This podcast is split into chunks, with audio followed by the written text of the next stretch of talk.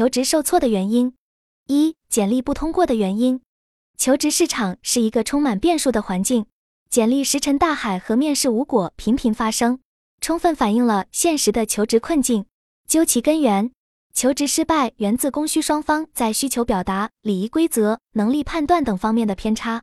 为实现人才配置的优化，有必要剖析求职过程中的错位现象，让求职者和企业找准交流契合点，进而提升配置效率。求职过程充满烦恼，但求职者与企业之间存在诸多难以逾越的鸿沟，其中最主要的困境在于双方对人才定义的差异。这一出发点的分歧，会导致后续交流全程脱节。从求职者视角看，理想的人才定位取决于多方面因素。其中，薪资待遇和职业发展前景是重要考量点。求职者期望选择薪资福利完善、晋升空间广阔的机会，而薪资水平的高低和职业发展的快慢，在一定程度上代表着求职者的个人能力和社会价值。除此之外，企业的知名度、行业地位和工作环境都会影响求职选择。在具体岗位上，求职者也会考量是否能发挥已有技能，实现职业规划。综合所有因素，求职者构建起主观的人才定位体系。相对的，企业在招聘过程中对人才的定义也存在一套内部标准。企业需要求职者完成特定工作任务，因而专业技能和经验背景是基本要求。与此同时，文化融合度和团队协作素养也在企业的考量范围内。此外，应聘者的学历条件、年龄区间都会对人才定义产生影响。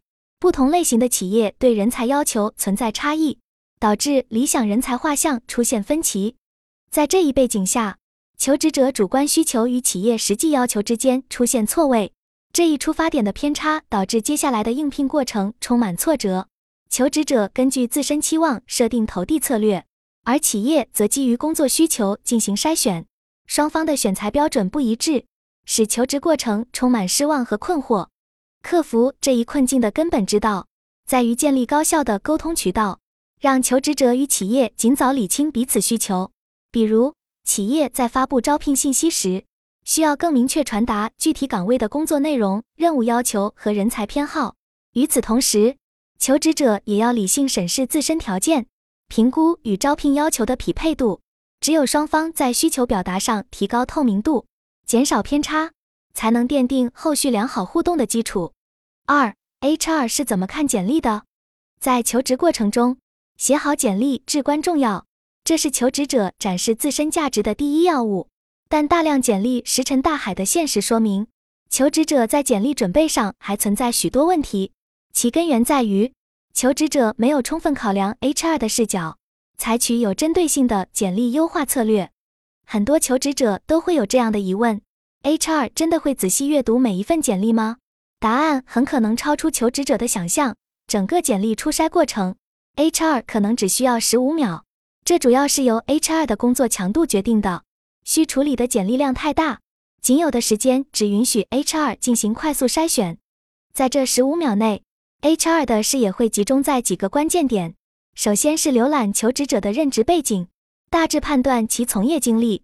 其次是核对学历、年龄等基本信息是否符合要求，再次是浏览工作内容和成果，评估能力水平，最后判断语言表达是否得体，反映综合素质。只有初步通过筛选的简历，HR 才会进入紧接着的十五分钟精读阶段，仔细审视细节。对 HR 来说，面对成堆的简历，能否在极短的时间内筛选出真正优秀的应聘者，是一大难题。但过度依赖第一印象和基础标签，并不能实现准确识别。HR 看每一份简历的时间往往极为有限，但过快的浏览速度也容易忽略应聘者的真实亮点所在。而应聘者在准备简历时，应注意一些容易被自己忽略的细节问题，比如语法、标点使用、格式设计等方面。应聘者不太重视这些细枝末节，但在 HR 眼中，这关系到应聘者的工作态度和严谨性。因为在实际工作中，细节处理也至关重要，并且要注意避免包装过度，比如不必夸大学校印象，或者过分灌水工作内容，因为这只会引起 HR 的审慎态度。求职者要让 HR 看到自身真实的工作能力和发展潜力，而不是一层光环的包装。所以这类细节上的疏漏也会对 HR 的评价带来一定负面影响。三、面试过程中 HR 在想什么？一些企业的 HR 也存在着某些不成文的固定思维模式或选择偏好，这阻碍了面试的公平性与开放性。比如，某些 HR 可能过分看重学历背景，认为名校毕业就代表更强的能力；还有的则重视语言表达的得体和流畅，用之作为判断应聘者综合素质的依据。这样的固有偏见使 HR 更容易被应聘者的基本标签特征所主导，而忽略了对其工作潜力的深入判断。过分看重学历和学校背景的光环，而忽略实际工作能力的评估，或者因为应聘者曾在知名企业工作，就迅速做出正面判断。还有一些偏见，如性别、年龄等，都会影响评估的客观性。这些认知偏差让 HR 在面试中更容易记住求职者的基本标签特征，而不是真正的工作潜力。光环效应让人才评估变得非理性，使 HR 忽略了求职者实际优势。克服这一偏差，需要 HR 保持清醒的头脑，不让某些标签特征主导了判断。这些选择偏好，使得某些求职者在面试中处于不利地位，降低了双方真正建立理解的可能性。HR 需要意识到，面试更应该是发现求职者潜力的过程，不能因为一时的成见而过早否定某些候选人。对求职者来说，在 HR 的筛选机制下。简历的关键是要在极短时间内凸显核心竞争力，吸引 HR 眼球。否则，即使拥有出色实力，也可能在简历墙中被无声埋没。结合 HR 的视角，求职者可以针对性优化简历。第一，仔细检查语言表达，确保文字准确、格式规范，避免给人不专业印象。第二，根据申请职位，突出与其最匹配的经历和技能，使之一目了然。第三，使用数据证明过往业绩成果，增强简历的说服力。第四，自我评价要言简意赅，快速带出个人优势。第五，注意 HR 的关注点，合理安排简历结构和内容。第六，确保简历真实可信，不要有失实之处。此外，除了着眼 HR 视角，求职者还需要做足前期调研工作，深入了解企业需求和行业动向。只有在知己知彼的基础上，才能有针对性制作简历，使简历脱颖而出。需要求职者与 HR 达成有效沟通，而简历优化是其中的重要第一步。同时，求职者也需要注意面试中的沟通技巧，不能因 HR 的几个提问就心生畏惧，要学会主动引导话题，展现自身价值。还需要观察 HR 的态度，因人制宜的调整语言风格。面试是双向互动的过程。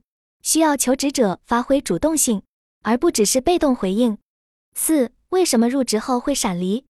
除了面试环节，求职过程中还存在一些容易被忽视的认知偏差，这也会影响 HR 最终对人才的判断。求职过程中，当简历通过初筛，获取面试机会后，与 HR 的面对面交流也存在许多难点，其根本原因在于双方都需要在短时间内相互评估。但又缺乏对彼此的深入了解，这导致交流存在局限，双方无法建立高效对话，无法深入挖掘对方的优势。此外，面试时间有限，也制约了交流深入。如何在短暂接触中建立理解，需要双方共同努力。比如，可以设定第二轮面试，进行深入讨论，或者保持面试后的联系，继续交流答疑。还可以提供求职者更多内部信息。而不只是简单的应试环节。同时，应聘者对企业的文化环境和发展前景也存在一定程度的认知偏差。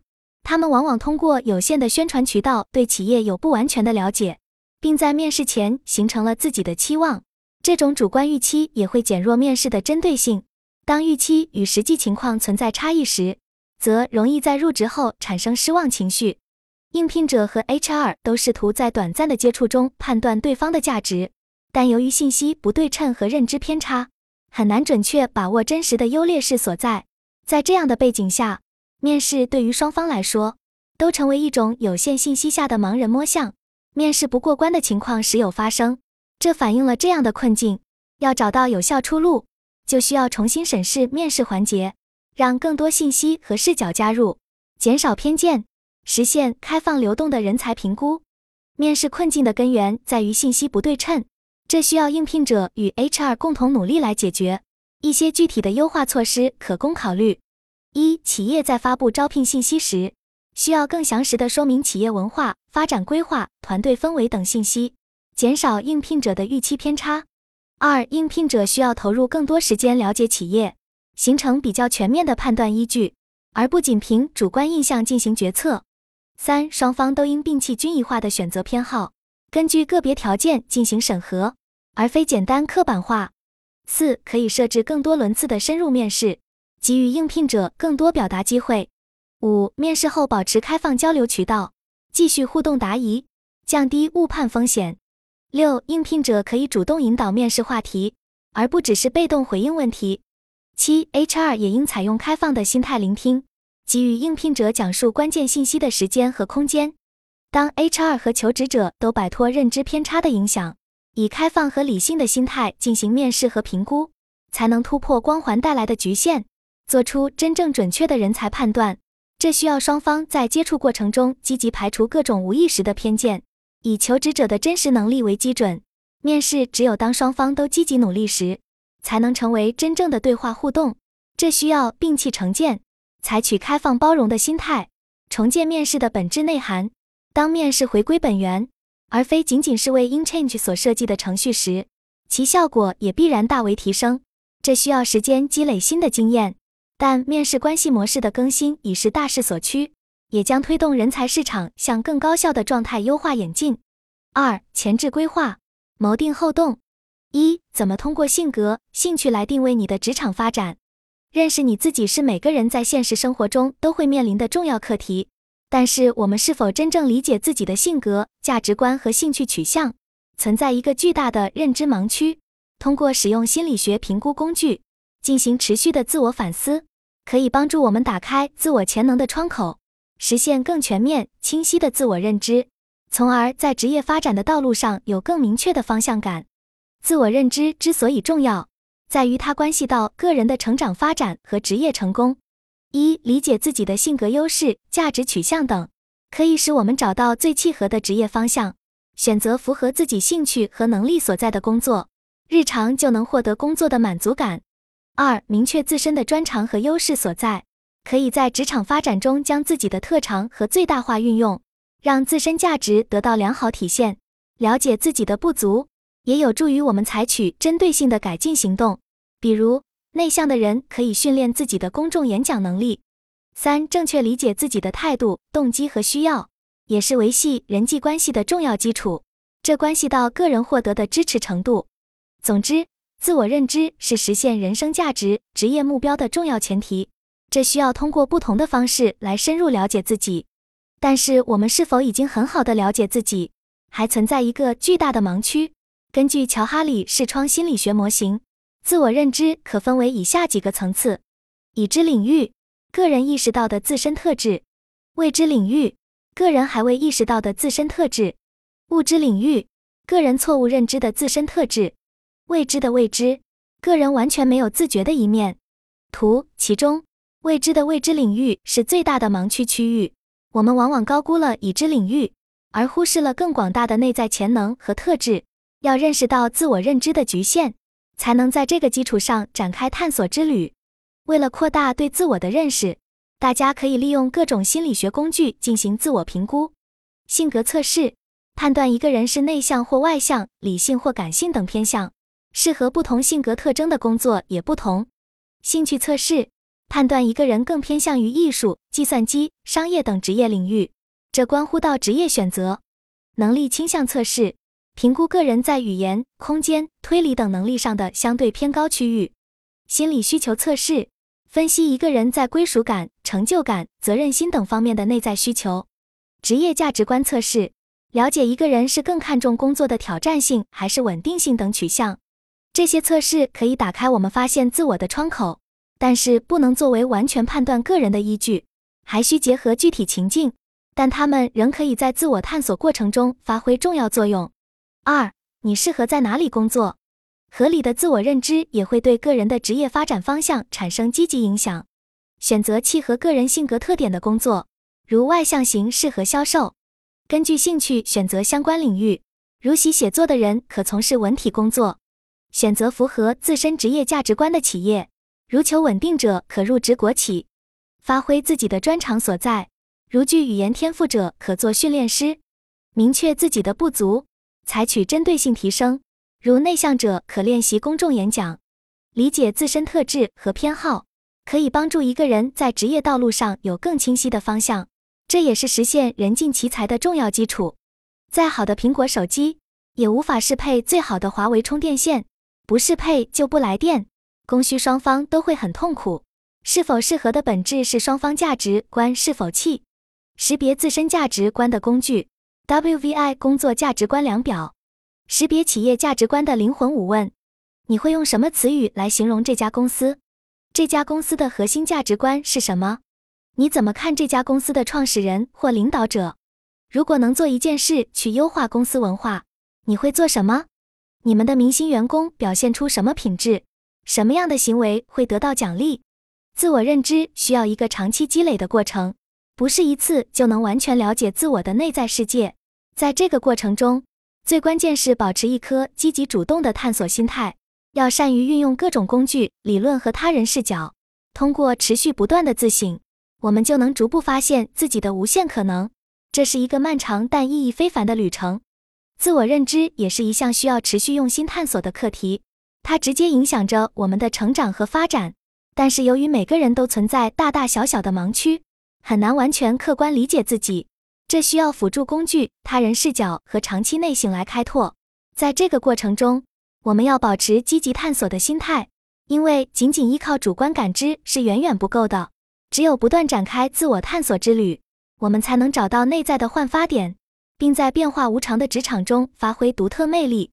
三、职业规划书怎么写？我们花一分钟，首先来看一个故事。看完请谈下，你认为 TA 有哪些技能或优势？在东华大学的最后一年，我是一名大学老师。教授一门叫做“大学经验”的学习课程。通过教学经历，我发现自己喜欢帮助他人，喜欢教学生如何在课堂上取得成功。毕业后，我意识到自己希望继续分享这些见解，所以决定写一本书。约两年后，我自己出版了第一本书《成功的策略：在课堂、事业和生活中取得成功》。我想说的是，要识别自己的技能。最好的方法之一是列出最自豪的成就和最满意的事情，针对每一项成就写一个简短的故事。故事结构：一、情况背景；二、你为什么决定做这件事；三、你面临的问题或挑战；四、详细说明你一步步做了什么；五、结果怎么样？准确定位个人优势并进行有效表达，是顺利获取 offer 的关键所在。这需要求职者在内心进行深度自我挖掘。发现独特的成就积累，同时还需要对外打造个人品牌，策略性的进行包装与营销。只有做足这两项准备，求职者才能在竞争激烈的市场中脱颖而出。对个人优势的定位，需要从多角度进行发掘，形成立体认知。第一，列出职业生涯中最自豪和满意的经历，这些成就背后蕴含的，往往就是我们的核心竞争力。第二。逐一讲述这些经历的具体细节和过程，在讲述中找到自己发挥作用的点，这很可能就是优势所在。第三，进行各类职业性格测试，判断自己是更外向或内向、更理性或感性等倾向。不同性格类型更擅长不同工作。第四，进行职业兴趣测试，看自己是否更感兴趣于艺术、计算机管理等不同领域的工作。兴趣直接影响投入的持久性。第五，进行多维度能力测试，判断自己在语言、空间、推理等方面的相对强项，这些也是职场竞争力的组成部分。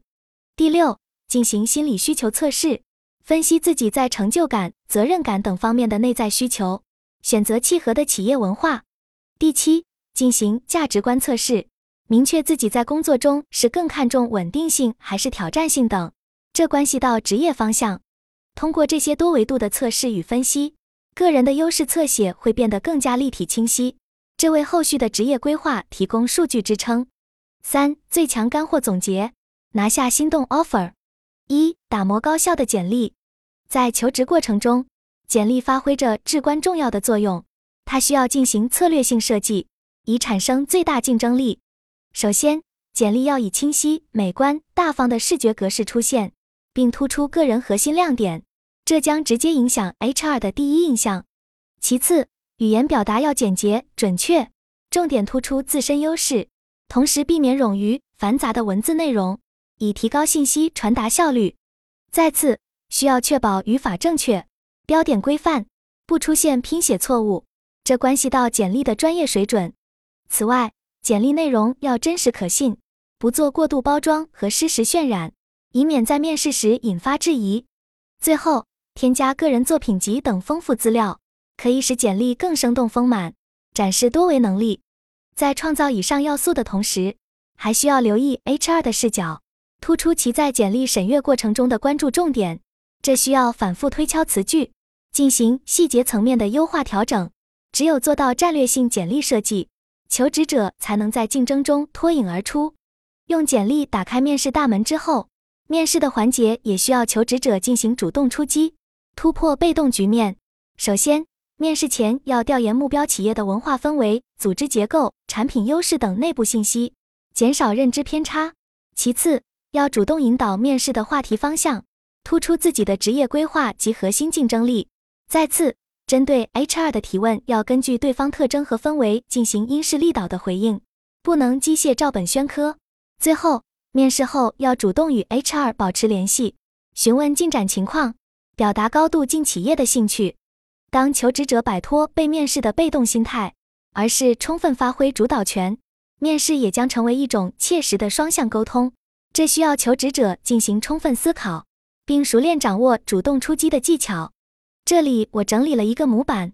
从简历设计的角度来看，一个有效吸引 HR 注意的简历，必然要突出求职者的独特价值所在。这需要进行差异化的个人定位，明确自己的核心竞争力，比如擅长工艺创新或团队协作能力出众等。同时，通过数据证明过往的业绩成果，能增强简历的说服力。